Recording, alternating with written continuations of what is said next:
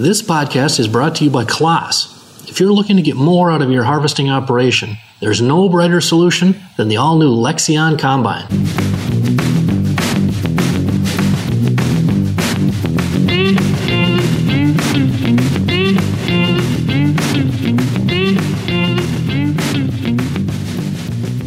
Hey, folks, welcome to episode number 33 of the Machinery Pete podcast. Thanks for giving us a listen. I think we got a show today you're going to enjoy. Uh, I've met lots of really sharp people over my 31 plus years building our Machinery Pete business. Uh, not too many sharper than Thad Shively. Thad is uh, wrapping up his career. He's retiring now, uh, coming up here soon. Thad is the director of pre owned inventory for C&B Operations, a fantastic John Deere dealer group with a multi-state footprint. Uh, I think 37 stores: uh, Minnesota, South Dakota, Iowa, Wyoming, Montana, Idaho. Um, I've really enjoyed working with Thad over the years. Um, he's one of those guys just kind of on it. Just, just I don't know how to describe it, but just that is a sharp guy. And we're going to talk about his career in the farm equipment business. Thad got his start just a couple years before I did, kind of back in the late 80s. I think he grew up around Rugby, North Dakota. So we'll talk about that career, uh, the cycles, ups and downs of ag that Thad uh, worked through. Uh, he has a, a, strong heart for the customer, the farmer. Uh, those relationships built in the farm equipment business, um, and it was really interesting to talk to Thad on a number of fronts. Uh, again, about the cycles where we're at now in the farm equipment business, particularly used equipment. Uh, looking ahead for 2021 uh, but also kind of picking Thad's brain for some words of advice for young folks looking to get into the farm equipment business. And if we do have young listeners out there, love farm machinery, wondering about a career, I tell you what, can't find any better advice than from my friend uh, Thad Shively here. So, uh, again, we'll get to that conversation in just a minute. Uh, first off, I want to give a little market update. Um, unbelievable here, folks. Just just crazy. The uh, third week of March, 2021, may be one of the very strongest weeks I've ever seen. And again, I started tracking prices daily going back to uh, November of 1989. Uh, just unbelievable. To give you a few examples, uh, last Friday, uh, March 19th, uh, we were filming an auction for our Machinery Pete TV show in Hector, Minnesota great town there in central part of the state. Uh, this was a sale by our friends at the Steffes Group, retirement auction for Donovan Vandervoort. Nice line of equipment. Uh, kind of made me smile. It's one of these farm auctions now where there's, there's no small items, no hay racks like the old days. You go stand there and, and wait around for an hour and a half or two hours for the big stuff to sell. This was just boom, right onto the right onto the big stuff. Uh, just a couple highlights. They had 08 John Deere 7630 mechanical front, 2711 hours. That brought $93,000. Highest auction price on a 7630 Deere in over six years. Got to go back to December 16th of 2014 to find a higher auction price on a 7630. And that is very indicative of what I've been seeing all over US and Canada here. It's just been amazing. Uh, what else? That sale had a 2014 Case IH Steiger 470 quad track. Uh, if we get a little bigger, a little more late model, this thing had just over 1,500 hours on it, and that brought $245,000. I was talking with my friend Eric Gabrielson with Steffes Group uh, before that sold, and you know they were kind of looking in that 220, 225 range, and again it went for 245. So real strong sale there Friday. Just a couple other examples. Steffes Group had a sale the day before, last Thursday. This was March, what, 9th, 18th? In Litchfield, Minnesota, right on Highway 12, their, uh, their consignment sale. And the tractor everybody was talking about was an 88 uh, John Deere 4450 mechanical front, 5,476 hours on it. That thing brought 56K. Um, now, the interesting thing was that the folks at Steffes Group told me there were five different bidders in on it after $50,000. So that is a pretty good little snapshot there of the strength of the market. Again, 56K. That's actually tied for the 10th highest auction price I've ever seen on a 4450. And again, that thing had almost $5,500 on it. Now, it was nice shape, but again, very strong. Um, this past Saturday out in Nebraska. You maybe saw the YouTube video I posted, West Point, Nebraska. friends at Olson Pearson Auction and Realty. If you're into the alligators, the Snoopies, the 2 plus 2 internationals, they had a 3588, 4,580 hours on it that brought 22.5, second highest price I've ever seen on a 3588. They also had an 81 model 1086, just under 8,900 hours, 500 hours on a new clutch and TA. That brought 18,900 bucks. Strong price there, obviously. Uh, last Friday, let's go to a consignment sale in Annawan, Illinois. Hatzer Nordstrom consignment sale. They had a 1990 John Deere 4455 mechanical 4,369 original hours, $69,500. Tied the second highest price in five and a half years on uh, 44.55 and actually uh, seventh highest auction price ever. And again, 4,369 hours. Um, last Tuesday, we go out to uh, Vermillion, South Dakota. Uh, our good friends uh, Blake and the crew at uh, Zomer Auctioneers and Associates, they sold a 98 model New Holland 8970, 3,575 hours, 76K, second highest price ever, highest since August of 26, 2010. Back then, there was a sale in Illinois, 98 model with 1,573 hours, brought 76.3. So here you go, you know, 10 and a half years later, one with uh, almost 3,600 hours goes for 300 bucks less. That's what I'm seeing all over the place, folks, on good condition used tractors. Market is just, you know, about as hot as I've ever seen. So that's sort of a few examples, not to mention the John Deere 7810 that sold a week ago Saturday on a farm auction in Ontario for the highest auction price ever on a 7810. I think it was almost like it was like $8,500 over the previous high. I think it was like 137.6. Uh, just check out our blog at machinerypete.com. You can get the whole scoop on that one. But let's go now to my conversation with our guest this week, Thad Shively, uh, Director of Pre Owned Inventory with C&B Operations. Spring planning is almost here, and so is the age old debate during planning season speed or accuracy. Should we aim to get it done before the inevitable rainy days, or should we pace ourselves and get the spacing right? Ag Leader says, why not both? Don't sacrifice precise seed placement for speed. Get Ag Leader's Sure Speed planning system with Sure Force hydraulic downforce. Not feeling the need for speed? Ag Leader also has a range of planning technology that's sure to meet the individual needs of your operation. Level up your planning this year. Contact your local Ag Leader dealer or visit agleader.com for more information.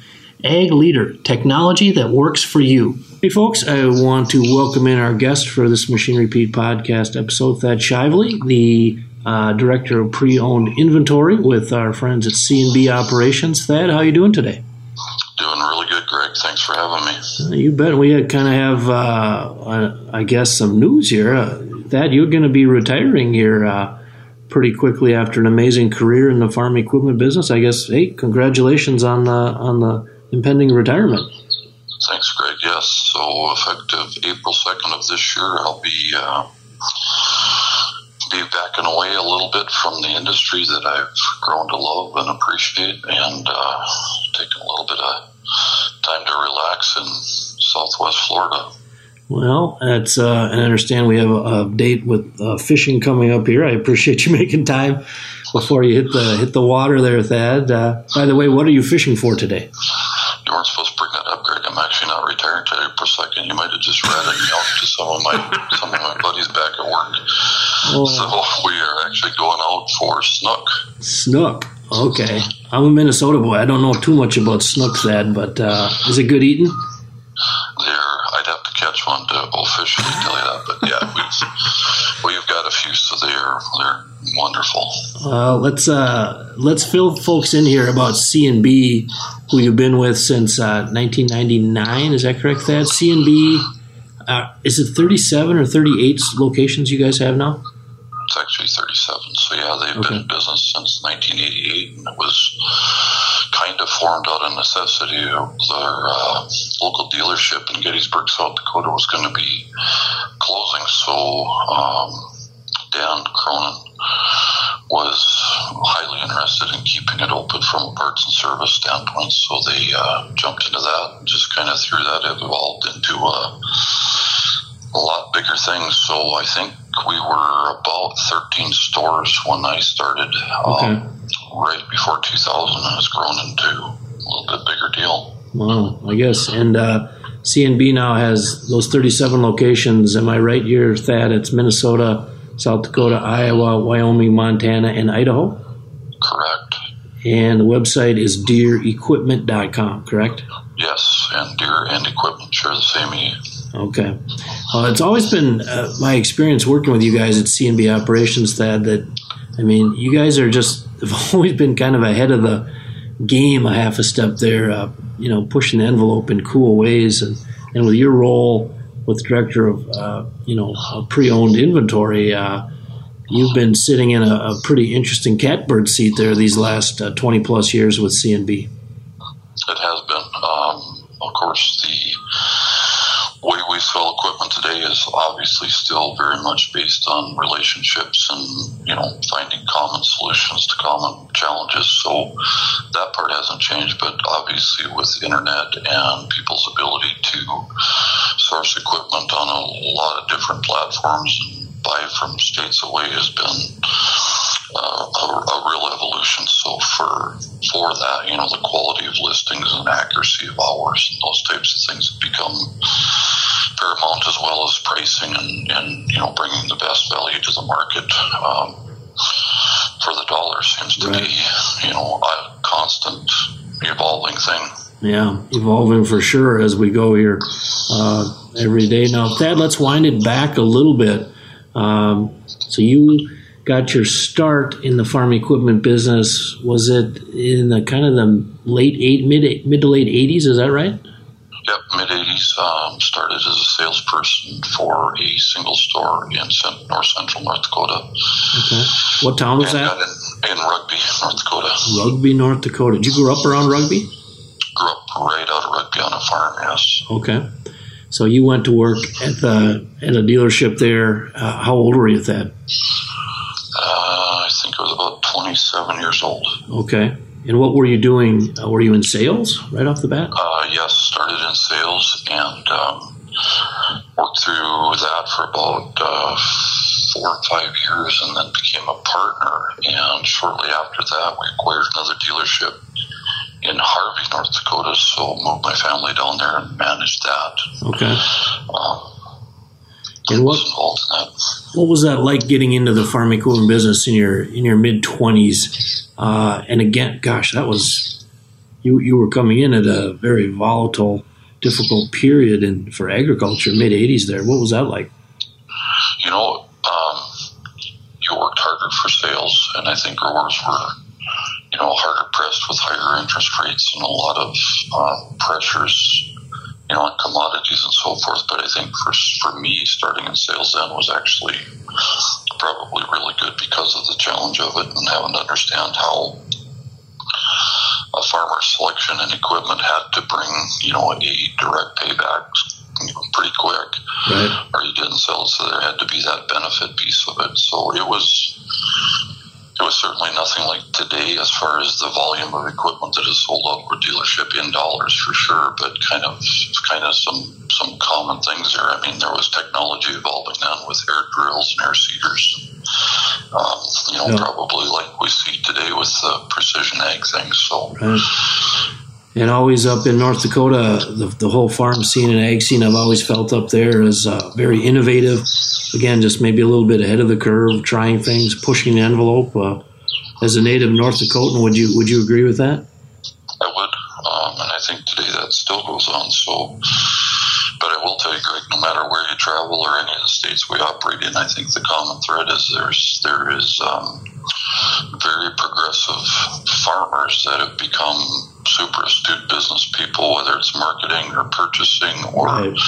you know, kind of leveraging off the technology piece to increase yields and you know productivity and efficiency of the machine itself right. and all those kinds of things. Right. I'd be curious to get your take that on on a point here.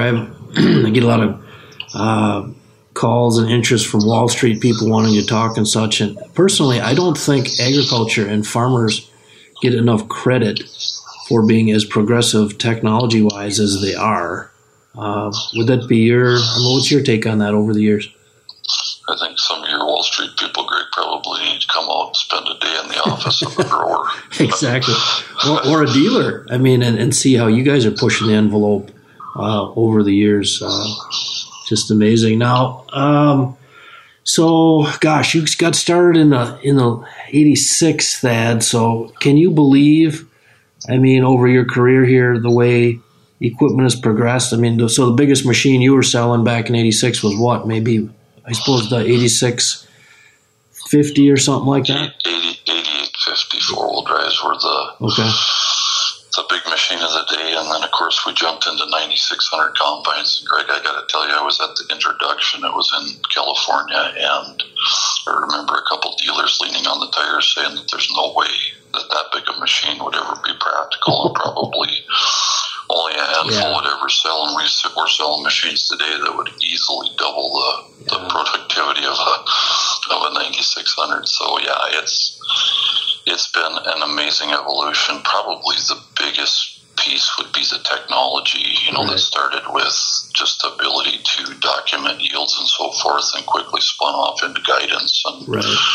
where that's evolved from there has been you know, in my career, certainly the most amazing piece of the whole deal mm. and how manufacturers and, you know, I'll put a little plug in for John Deere have uh, been able to bring those kinds of products to the market that really do have, you know, very quick paybacks to growers and right. that type of technology has been embraced not only in like our um, world, but also the agronomy and, you know, right. nutrient world and so forth. It's been kind of interesting, hasn't it? I mean, well, not kind of interesting, completely interesting, but through maybe say the period from 14, 2014 into early last year, uh, when profit times were tighter, the reliance on the data and the finding efficiencies, I mean, it's become kind of the business, hasn't it?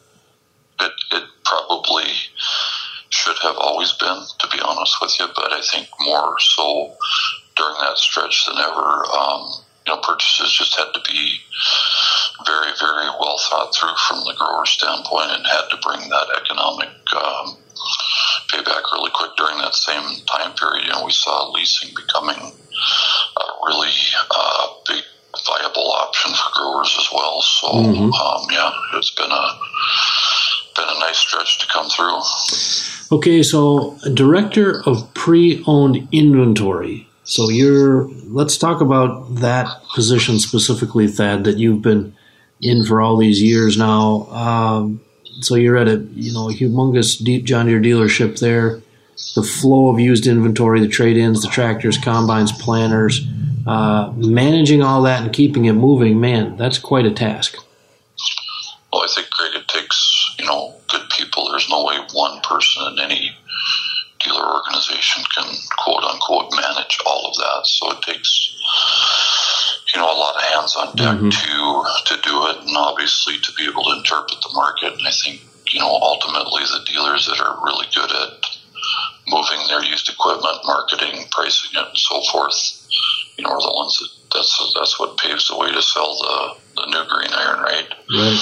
So it, it's it's been fun. Um, we're now using more you know, data driven um, stuff from organizations like Machinery Pete and so forth that can take our data, our sales data, and, you know, nationwide sales data, and even North America, and, you know, feed it back to us so that we can make, you know, actionable decisions based on that kind of um, market intel has been phenomenal. And that's where, you know, our relationship with Machinery Pete has been so crucial to be able to um, you know supply us back with with that kind of data. Um, you know, number of units sold, market trends, those kinds of things, number of units in inventory, right? Right. Well, it's uh, I've always been fascinated. I mean, I I started in '89. I was three years behind you, and uh, but the the the constant pursuit to to move the industry as we're able away from gut level valuations and decisions on equipment whether actually whether that's a farmer or someone like you in your position trying to evaluate equipment i know you've been passionate that about pushing and striving to on the data tools uh, can you you remember what it was like trying to value equipment back, you know, 30 years ago versus today? Well, it definitely was More seat of the pants and gut feel, and you know, you you probably had a smaller slice of the geography in your own market space, so it was a little bit easier to predict. Right. Um, today, I um, kind of laugh too because after we use all this technology and all this data and do all this magic, at the end of it, Greg, you know, that's all historical, right? So it's all what already happened. There still is that gut check of yeah. where is it going now. So I guess what I'm what I'm kind of laughing about is we use all that stuff and call it scientific data, and then we'll get done done with all that, we guess. Uh, but what does a grower do? You know, when it comes to marketing grain and, right. and, and, a lot of stuff too. So I think that's been the, the fun part of it, and that probably never will leave, no matter how much great data we have. Right. Right. Right. So over your career, Thad, again, you started in '86. Let's talk about some of the cycles and ups and downs you've seen. Uh, so, walk me back to say November of 07 when ethanol was, you know, the push was on, the commodity prices shot up. 2007 into 8, 9. What, what was that like from your from your chair? Well, for one thing, we were really glad we were in the sector of the market we are in and not housing, right? Yeah. So there, there was there was a lot of things going on, I think, Greg. But you know, through that period, I guess we just tried to stick with what we knew, and that was, you know, creating relationships that were mutually beneficial to growers and, and ourselves, and kind of did it the old fashioned way. I can tell you that through that cycle, and I think what you're getting to is kind of the drop that occurred in 13, but through that whole time, we were, you know, constantly fighting for new product. It, it the, the challenge we had was just getting enough new product to supply the demand, right? right. And um, how to react on the use side and what some of those changes that happened. And you still had constantly evolving technology coming out where we had, you know, some obsolescence with some of the older equipment and so forth. So there was a lot of uh, fun, I guess, through that time, right up mm-hmm. until you know about the end of thirteen, when the wave we were riding suddenly just disappeared. But right. I think that um, you know what doesn't kill you makes you stronger, and I think we had uh, to make some quick decisions on inventory levels and just trying to balance that out with you know what you thought was demand and right. so forth. So it, it, it, it, was challenging, but yet I think it was a um, you know great opportunity to kind of figure out the hope is is going forward. You know, and with higher commodity prices and so forth, how to probably get set up so that it isn't such an event. Um, right. And, and, doesn't happen so abrupt, right? Right. Yeah, that's uh, kind of the one thing I'm really curious about going forward here uh, as an industry, uh, learning from past experiences, so that that you know that overhang of late model use that the industry had in 14, 15, 16 dealing with. Uh, now that times appear to be, uh, you know, uh, the money spigot opening a little bit again, will we get into that same position, or how do you think the they'll be a little more disciplined uh, carrying through this time, or not? What, what's your take on that, Thad? I, I guess I don't know how to answer that, Greg. I mean, I certainly hope so. I, I don't know that any two events are always identical and right. so forth, but I think turn has become uppermost on dealer's mind. I think the automobile industry, you know, learned that years ago. You just can't have inventory, right?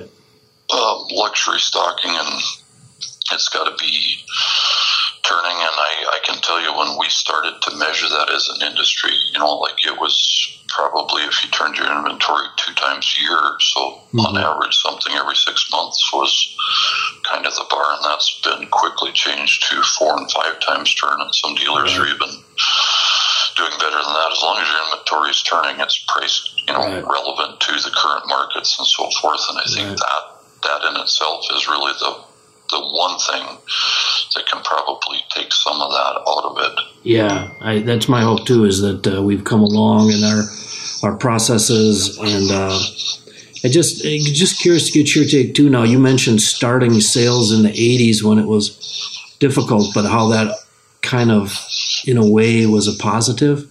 And uh, as an industry, farm equipment dealers working through the tough times, uh, taking that forward. Again, there's value in coming through those tough times, don't you think? What we learn? agree. I think you got um, salesmen of today should be no different than then. Product has become a lot more complex, obviously, especially with the technology piece and the amount of option codes. You know, I look back to about when you started, Greg, to like a 8760 John Deere four wheel drive tractor had you know, some different tire selections, three transmission types, and maybe some supplementary lights or a couple of options. Right. That same four wheel drive, which of course is more horsepower today, but has so many different um, options. So salesmen have really got to uh, be a lot better with products so that they can truly be the consultative salesperson that our, our growers of today are, are not only demanding but deserving of, right? Right. So I think that having um, kind of that as a foundation piece for salesmen is super important. I think the ability to understand some of the agronomic pressures on growers and and help to provide solutions that make their lives a little bit better, whether it's productivity or efficiencies or some things that, that you know can be aligned together in that. Mm-hmm. When when selling gets tough, that becomes your priority. Is how do I fill a need in the market space yep. and actually create a solution? So I think, Greg, that's um, a little different than order taking. And we had, you know, your dad would have certainly talked about it the, the, the mid '70s how you know you just couldn't get enough product, and it just right. basically became an order taking thing. And and I am I am uh, I guess happy to have started my career when maybe things weren't quite that good, so you had to be a little more creative in how you approached the whole yeah. business. Yeah, I do remember my dad Jerry talking about. Uh, I think it was '73, maybe. I mean, I was I was seven years old. I wasn't paying too much attention at home, but talking about farmers, customers that around West Central Minnesota that are wanting a 4430 and basically having to take a number. Uh, right. Now, you know, over your career, Thad, I mean, that I would I be accurate to say that maybe this is the third third time? I mean, so early 70s, and then maybe that 07, 08 period where availability was a factor. And would it be accurate to say right now is queuing up to be the sort of the same? I think so. I, uh, I was the same as you. I wasn't around in the mid 70s, but those were certainly the. I was around. I wasn't in the industry, but certainly, right. you know, we heard those stories and we just thought that was just people talking about the glory days, right? Right, right. until we got to live it ourselves. So, right. yeah, I think you're spot on, Greg. I think it actually is about the same right now. Okay. Well, on the topic of cycles and interesting days and periods, let's talk about the last year here, Thad. My gosh, a hundred year pandemic we're, we're, we're talking now on this interview uh, almost one year to the dot after things started to shut down. Can you reel it back? You know, sitting in your chair, Thad, uh, what the industry was thinking was going to happen a year ago versus how things played out?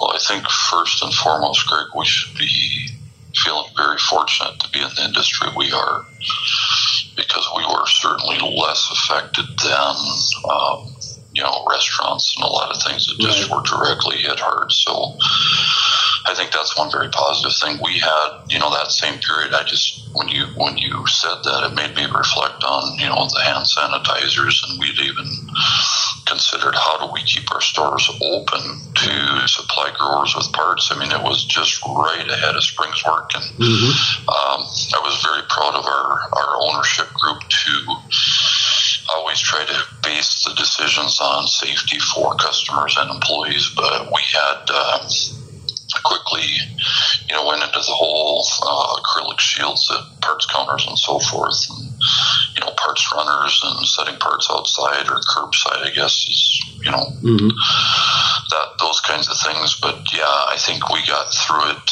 I don't know that we're through it, but I think we we were able to keep people going. And I, I again, I'm just happy that we're in, in the industry where we saw effects on parts supplies. You know, certainly some of the transportation issues that came from it um, right away and so forth. But I think a lot of that has at least in our industry, been a lot more positive than in some. Right. Well, okay, so I'm curious here, Thad. Now, question for you. I, I don't know too many folks more plugged in than you are on used valuations and trends. So this last year with the pandemic and the switch, you know, in mass to online auctions, could you have predicted a year ago what we'd see in terms of strength of pricing at hard cash auction, or did that not surprise you? Or what was your take on this whole last year been on the auction front?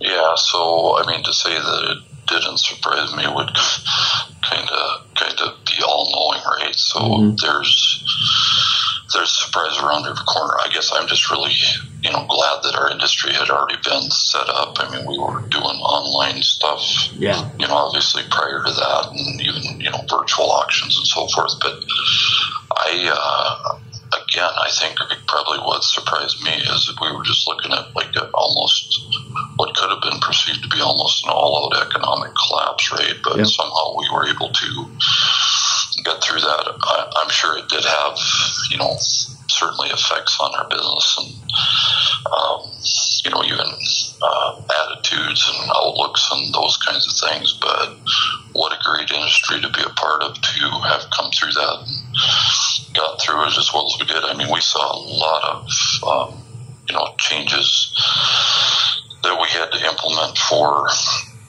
even delivering of equipment, scrubbing down cabs and, and cle- right. cleaning with hand sanitizer, steering wheels, and all the touch parts that, that we would touch and so forth. So it definitely um, put a whole different way on how we did business. And probably, who knows, maybe it will going into the future. So. Right. Okay, uh, you know, uh, let's stay on the topic of the future here, Thad. So this this whole online thing. I mean, we've I've been writing about the, you know, the, the strength of online auctions uh, growing the past year. And like you say, they've been around for a long time, but just strengthening. But the whole our whole culture this last year being forced to go more online with shopping, and and you know, farm shows have been shut down. What's your take on our industry? You know, selling used farm equipment with online aspects uh, do you think this past year will speed us along with online shopping and buying of used farm equipment? Just curious to get your take. I, I think it will accelerate that trend. I think that trend was there, Greg, and I think you saw it early, and that's mm-hmm. why you know the business model of Machinery Pete's and, and its um, partners in the the marketing online presence. I think that our duty now or our charge has to be for accuracy. Um, we've almost got to be able to supply that information to a grower as if they were standing there, right? Uh, not only looking at the machine but actually operating it. So I think you know the the changeovers that we'll probably see would be more video, and we see that you know certainly in the auto industry, and then you know more quality photos right. way better descriptions than probably what we've had, and just mm-hmm. being good stewards of being completely accurate to your models, to option codes, to um, you know warranty end dates, and those kinds of things. Plus, probably the you know finance packages that are available on, on any particular piece at any given time. Right. Right. Yeah. Interesting. I'm, I'm with you. I think uh, we've a lot of advancements crunched into a year here, so I'm excited to see how it plays out and we can gain efficiencies going forward to help everyone in the space. So let me pivot a little bit now, Thad, and we'll talk uh, business, but also family. So your son Seth has been in the business now. How many is it? Like 13, 14, 15 years, something like that. I think it's 12, Greg. 12? He uh, okay. uh, got out of college and came in as an intern at stores, I think, working with some of the lawn and garden product and, you know, lot work and some of that same kind of stuff that we both probably did early on. And yeah. I think uh, about uh, close to a year into it, jumped into actual ag sales and had a, a, a nice um, amount of success, and then moved to Pipestone, Minnesota, mm-hmm. and managed a brand new facility that we had built kind of in a, a market space where there was just tons of opportunity and uh, managed and grew that business um, for about four years and then came back into the um, leadership of the company in the used equipment space. So it's been super neat for me. I would use the word fun. He might describe it as something different, but um, it's been a really unique opportunity for me and super proud of C&B for allowing, you know, without ownership in the company for that to have been a part of it. Couldn't be prouder of his, uh, hopefully same deal about, you know, just accuracy and being, you know, honesty and those kinds of virtues and how we deal with our growers and and employees alike and so forth. And I think has really made a nice um, career. And I think his passion for agriculture and this industry has been. Um, I mean, it's reminiscent of kind of where I was at at that age. Yeah. Well, I'm, my interactions with Seth that I would say chip off the old block there. Uh, and gosh, now he's actually director of sales operations, I believe, for C&B op, uh, operations. Is, is, that his title now? That is correct, Greg, and okay. that is exactly why I chose to retire. I'd be terrible if I had to answer to him. I'd probably be subjected to the same stuff I put him through. Oh, okay. Now you brought up passion. Uh, let's talk about that. Thad. Now you've spent a lifetime in the farm equipment business. I mean, uh, so what over the years? What lights? What got you up out of bed every day? What lit you up about this business? I think it's the people would be the one word answer, Greg. I think having been able to be a part of a phenomenal industry that's probably understated, like your comment earlier about Wall Street and so forth. I mean, these growers are hardworking and very challenged with everything from weather to markets to right. all that kind of stuff. And just to be able to be a part of that and be a support mechanism for them and what they do I would consider myself very, very fortunate to be that connected to what I feel is the greatest bunch of people on earth. And I think they have um, evolved on the business side of it. That's been really, really fun to watch. And, you know, the hard work part doesn't go away, but I think that um, it's very understated, you know, the, the role of that whole thing. And you mentioned the pandemic earlier. Um, you think about it, the onset when not only toilet paper was on right. shelves, but how about, how about food itself? Oh, and I think that should have probably jarred some of the thinking of people that weren't as closely connected to agriculture and so forth of the importance of it. So, right. but my deal, Greg, back to your actual question, I think has just been the connection and the relationships that have grown as a result of that. And, you know, for me, a sense of pride certainly has been to have a lot of the same customers that I've dealt with over the last 30 plus years mm. still um, buying, and I'm dealing with, you know, sons of growers that were, you know, actively involved in, in our dealerships, and, and uh, it's, it's really been a neat thing. Yeah, it's kind of amazing, isn't it? That I mean, I remember growing up with dad as a you know, third generation dealer, and I guess without, I guess, paying attention too much, I understood it was a it was a very personal business, and even as as technical and data driven, and even with the massive scale of the machines today, it's still, I mean, it's still to a high degree a personal business. Wouldn't Wouldn't you agree?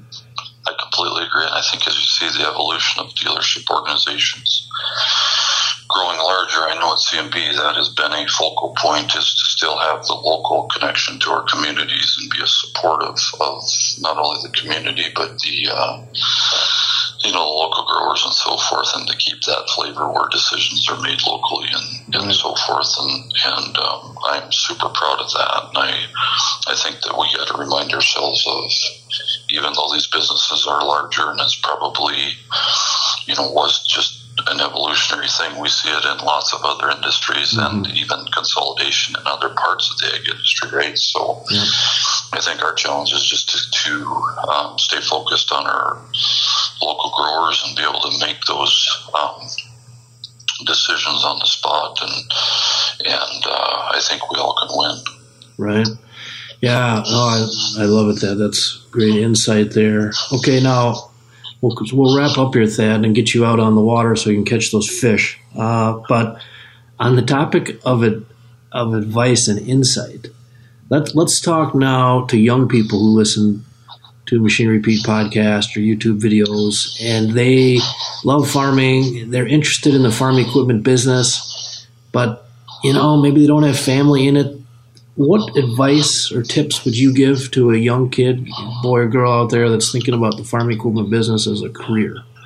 I think you owe the grower, and I think we all see this when we go shopping, Greg, is you owe the grower a great base of product knowledge and how not only specs and codes and horsepowers and you know capacities of fuel and all that, but how it really applies to their situation. I think we've all had the the shopping experience where uh, that person was probably less than knowledgeable on product and how does it help me. And I think that there is people that you know get into industries and think that it's going to be easy. It's tough, and um, I can tell you that if you want long, sustainable relationships, that value piece has got to be brought to the table. Um, in earnest, I personally tell you, Greg, I think that the ag industry has been and will continue to be kind of um, under noticed, and it might not be as glamorous as you know selling yachts or boats or houses or whatever it is, but it is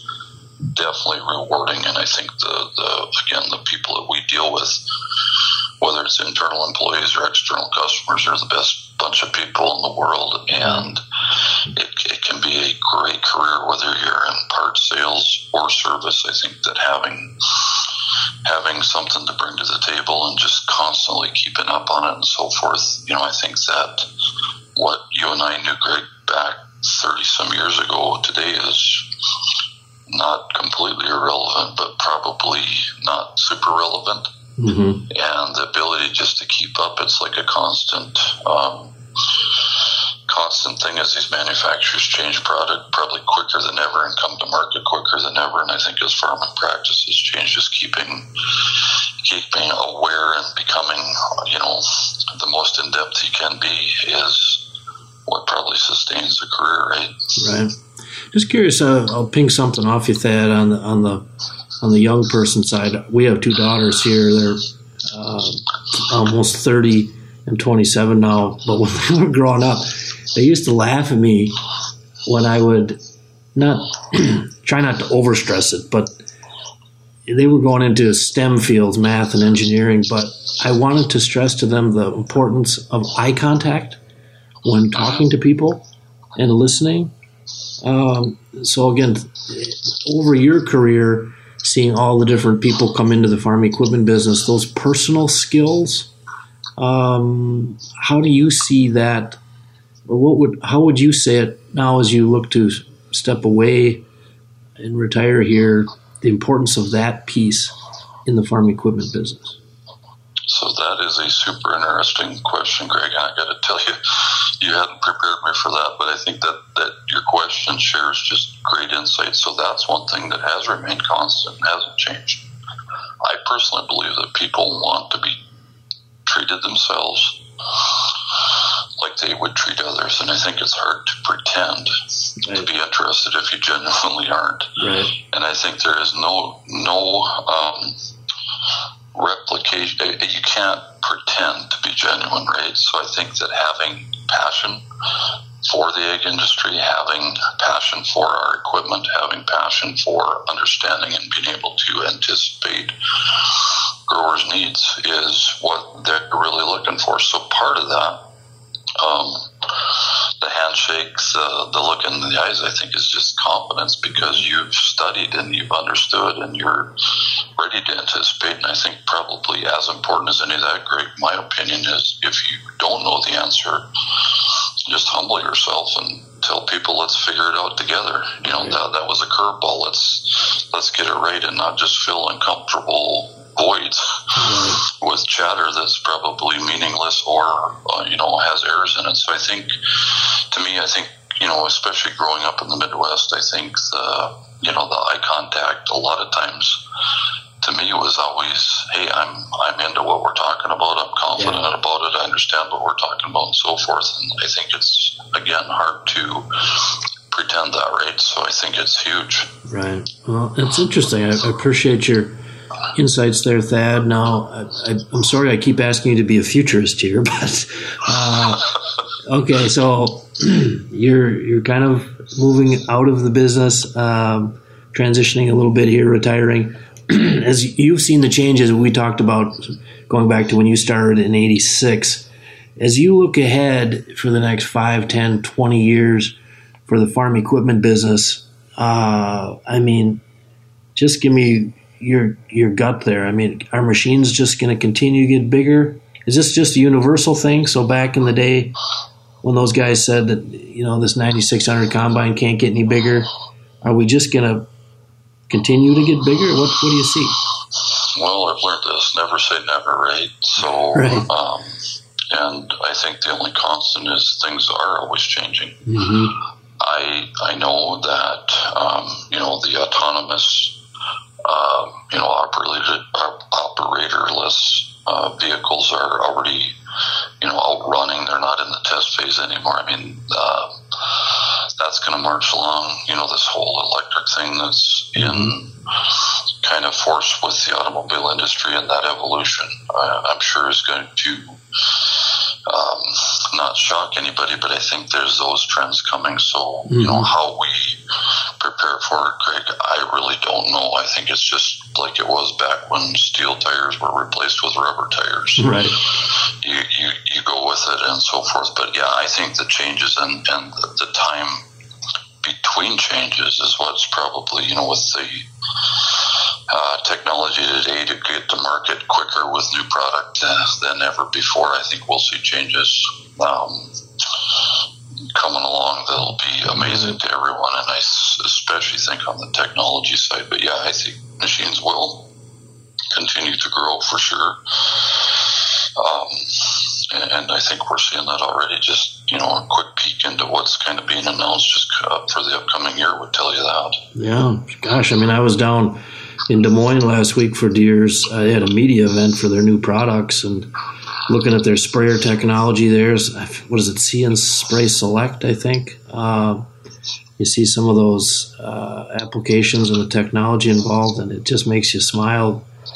The the investment forward, and just curious on your take on this. Thad now, I don't think any of us like change, and it's not human to like it, but in agriculture, again, I don't think farmers and the whole industry gets enough credit for leaning into change and seeing opportunity in change. So whatever's coming down the pike, if it can make us better, farmers and dealers are leaning into that, right?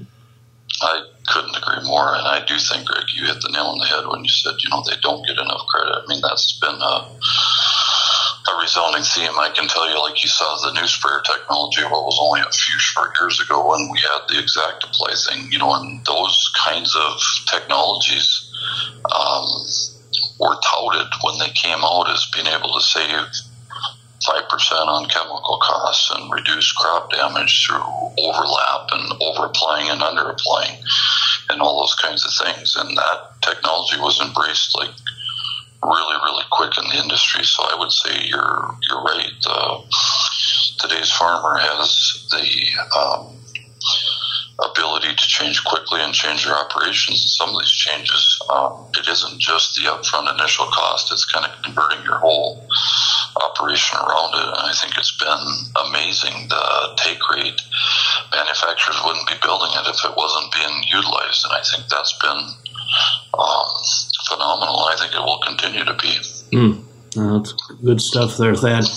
Tell you what, buddy, I've enjoyed this conversation so much. I appreciate you sharing your insights. Now, again, you'll be retiring uh, coming up here April 2nd from yep. your director of pre owned uh, inventory with C&B operations, but uh, you're going to still be involved a bit. Uh, maybe some fun things down the road coming, Thad? Yeah, maybe um, just an attachment piece to the industry and to growers. It's hard to completely walk away from. So I I don't know what the future all brings, Greg, but I do um, want to say, kind of in closing, it's been a phenomenal ride, and I just for anyone listening to the people that I've met or, or maybe you know been a small part of their operation. Uh, sincere thanks for um, supporting myself and let me be a part of your um, farming operations and lives, probably more importantly, and uh, all the internal employees and other dealer relationships. That's been wonderful, and I think, Greg, we didn't talk about it, but you know the relationships with other dealers, ability to mm. trade back and forth new and used equipment, and right. leverage off of that. What a great bunch of people, um, even to out of the John Deere Network stuff and, and those relationships. Thanks for all of that, and I yeah, I don't intend to fade away. I think I still want to be a part of it. And Greg, for you, it's been a pleasure to um, know you and work with you, and kind of have the common you know background into this business and so forth, and certainly um, through your you know affiliation at Machinery Pete and those alliances have been phenomenal, and it's been I guess an honor for you to think of me and have me be a part of this. Well, hey, again, back at you, buddy. I, I appreciate over the years as I was building our business your uh, straight take and advice that you uh, gave, and it was super, super helpful. Always appreciated how you roll, and again, hats off to your career there, Thad. Excited for what you got coming in the future. And I hope, my friend, the fish are biting today. Again, you weren't supposed to wrap me out, but I hope they're too. All right. Thanks again, Thad. All right. Thanks, Craig. Hit the ground running this planting season by upgrading your equipment to radial farm tires. With Farm Hard Rewards by Firestone Ag, upgrading and saving money is easier than ever because we know farming sure isn't. Between now and April 30th, save as much as $200 per tire when you buy two or more eligible Firestone radial tires. Terms apply. Firestone is also offering the chance for you to win a limited edition Firestone Wheels of Time collectible toy tractor. Complete a survey on their website and you'll be entered to win. Firestone will donate $25 to the National FFA organization for every survey completed. Visit firestoneag.com or contact your local certified Firestone Ag dealer to learn more. Claas products are an engineered mix of efficiency, precision, convenience, and reliability, all in the same package. But they aren't for everyone. They're for those who know the numbers that drive their operation and are interested in making them even better. They're for those with a plan. If you plan to get more out of your farming operation, take a closer look at Claas for brighter solutions and better business results. Contact your Claas dealer today. Well, a big thanks to my friend Thad Shively for that great conversation. We certainly want to wish Thad uh, a very um, happy retirement. I think he's going to be pretty busy in his retirement, just kind of moving on.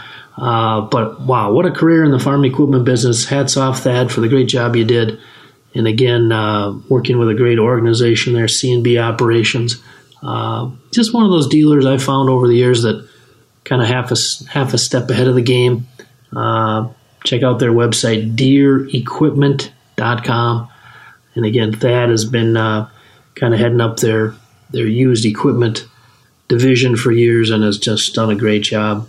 So, again, enjoyed that conversation. Now, uh, again, to stay on top of the auction market here, folks, as we wind down, kind of get towards the end of the busy season here, March into early April, remember you can go to machinerypete.com, click on auction price data, and we've opened the doors up here, folks. It's just free now. Uh, we're pushing 800,000 sale prices in there, and we update this data every day. So if you want to really keep tabs on what's happening, my suggestion would be to click in there and use our search filters on the left side of your screen. Uh, and what you can do, like pick tractors, and then go down to the sold date range and just say, show me the last month. So fill in from March 1st, 2021 until today's date, and then hit the search button, and it'll just pop up and show you, you know, all the tractors we've seen all over North America sold in the last, you know, two, three, four weeks. Uh, same with combines, tillage. You can go down to the model level, obviously. You can sort by highest price first, lowest price, uh, most recent price. You can zero in on the hour range. You can do anything. And frankly, when people ask me, hey, Machinery Pete, what's this worth? That is where I look. And again, we get new prices pouring in every day from all over the place. So I hope that can help you folks out there. And hey, we really appreciate you listening to our Machinery Pete podcast. And as we move forward here uh, closer to planting season, I just uh, uh, a word of um, appreciation for what you folks are doing to feed the world. Um, awesome, just fantastic. Uh, and be careful out there. And remember that each and every day, no matter how challenging, is a gift and a blessing. Till next time, I'm Machinery Pete. We'll see you at the sales.